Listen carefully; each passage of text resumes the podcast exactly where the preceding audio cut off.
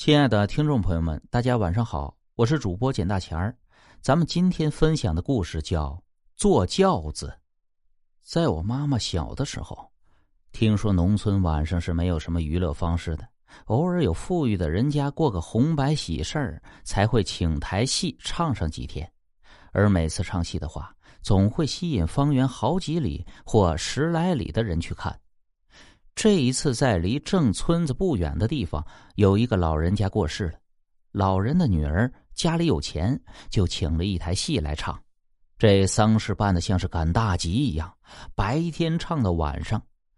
这一天吃完晚饭，正常的老公领着三个孩子早早的就去看戏，凑凑热闹。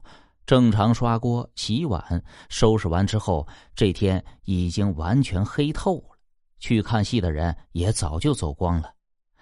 正常看阴沉沉的天，有点像要下雨了，就犹豫了一下，但是还是听着从邻村那儿传来的一阵阵锣鼓喧天的热闹劲儿。锁了门之后，就一个人走进了黑沉沉的夜色中。去邻村走马路是要绕路的，为了快点到，就选了田间的小路，这样近很多。正常一边走着，一边感受着微风带来的凉爽。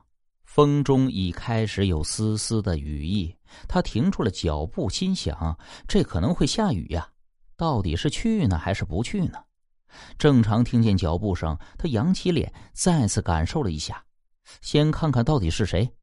正犹豫不决的时候，突然发现后面来了一群人。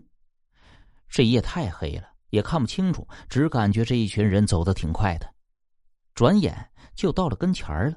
正常这才发现，原来是四个人抬着一顶轿子停在了正常的旁边，谁都没有说话。其中两个人把他塞进了轿子里，他想看清楚这些人的脸，看看是不是认识，怎么会请他坐轿子呢？可是这夜色里啊，只能看清楚那几个人的轮廓，面目根本就看不见。正常坐进轿子里，想着自己结婚都没有做成，今天晚上运气这么好，居然有人请他坐轿子，不由得这心里边啊是美滋滋的，就拿手去一摸，这一摸呀，他就愣住了，屁股底下坐的轿子居然是一根根很细的像麻杆的东西做的，这种麻杆都是死人才用的呀，一般只有丧事才用得着。缺根脑筋的大脑还没有反应过来，就觉得呼呼呼的往前跑着。他也不知道要把他抬到哪里去，因为正常去看戏的方向是往北走，可现在的轿子却往东了。正在发呆的时候，突然听见轿子后边传来了喊叫声，后面跟着一个人大声的喊着：“你赶紧喊呐，赶紧哭啊！他们说要把你扔井里。”听着这声音好熟啊，这不是去世两年的母亲吗？接着就看见母亲喊得撕心裂肺，不由得鼻子一酸，大声的哭了出来。眼看就离井边不远了，突然前面传来了亮光，有人大声的在喊：“谁呀？哭什么呢？”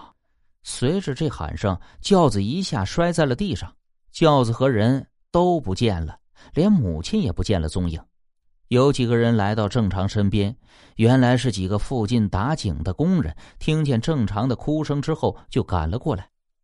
再看看离井口，就只剩下几米远了。这个机井是浇田用的，以前总有人会在这里跳井。